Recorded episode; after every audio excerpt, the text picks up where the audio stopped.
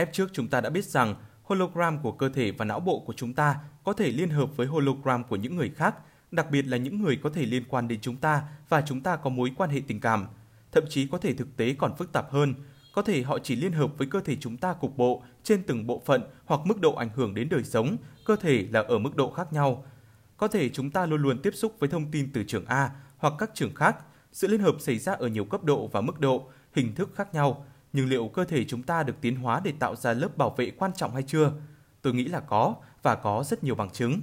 Đến từ Ấn Độ giáo, hệ thống luân xa luôn được nhắc đến như những cửa khóa bảo vệ cơ thể. Ai làm chủ được các luân xa thì có thể làm chủ được sự tiếp nạp các thông tin kỳ lạ và xa lạ từ các tầng nấc khác của thực tại.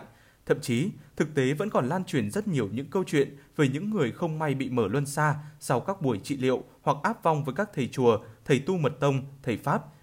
Những người này hầu hết gặp các dấu hiệu như nhìn thấy những thứ người khác không thấy, nghe thấy những tiếng nói mà người khác không nghe được. Với cách hiểu đại chúng thì người ta cho đó là ảo thanh, ảo giác, nhưng đó là thực nhưng với một tầng nước khác của thực tại. Như ép trước tôi đã nêu, chúng ta bị hạn chế trong việc liên hợp với các hologram hay các linh hồn khác. Hạn chế này thật may mắn, đó là điều kiện tiền quyết để phục vụ cho sự tỉnh táo của chúng ta.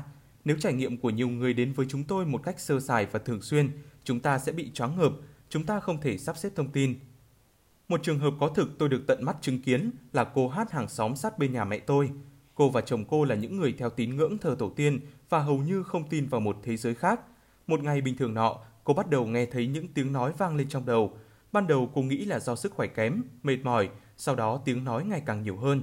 Trong số tiếng nói đó, có tiếng nói của một người là người cha quá cố của một người bạn. Ông tự nhận tên mình và sau khi người con gái đến thì họ đã có những trao đổi riêng tư. Sau câu chuyện đó, cô trở nên nổi tiếng nhanh chóng chỉ sau một vài ngày. Số lượng người muốn đến hỏi thăm nhờ liên hệ với người quá cố ngày một nhiều. Vấn đề càng căng thẳng hơn khi sau đó cô ấy không thể kiểm soát được khả năng của mình. Các giọng nói liên tục vang lên trong đầu một cách vô định khiến cô không thể nghỉ ngơi. Để giải quyết vấn đề này, người nhà đã phải đưa cô đến số một đồng tác Liên hiệp Khoa học Công nghệ Tin học ứng dụng, gọi tắt là UIA, để giải quyết vấn đề. Không rõ ở đó người ta đã dùng cách thức nào, nhưng cô ấy đã hoàn toàn hết hiện tượng bị ảo thanh lấn áp và trở về sinh hoạt làm việc bình thường. Như vậy, dường như ở Việt Nam có rất nhiều người đã hiểu được cách để bảo vệ con người và cũng có thể là họ biết cả cách để con người có thể tiếp cận được với trường A. Chúng ta sẽ nghe những thông tin xoay quanh số một động tác vào ép tiếp theo.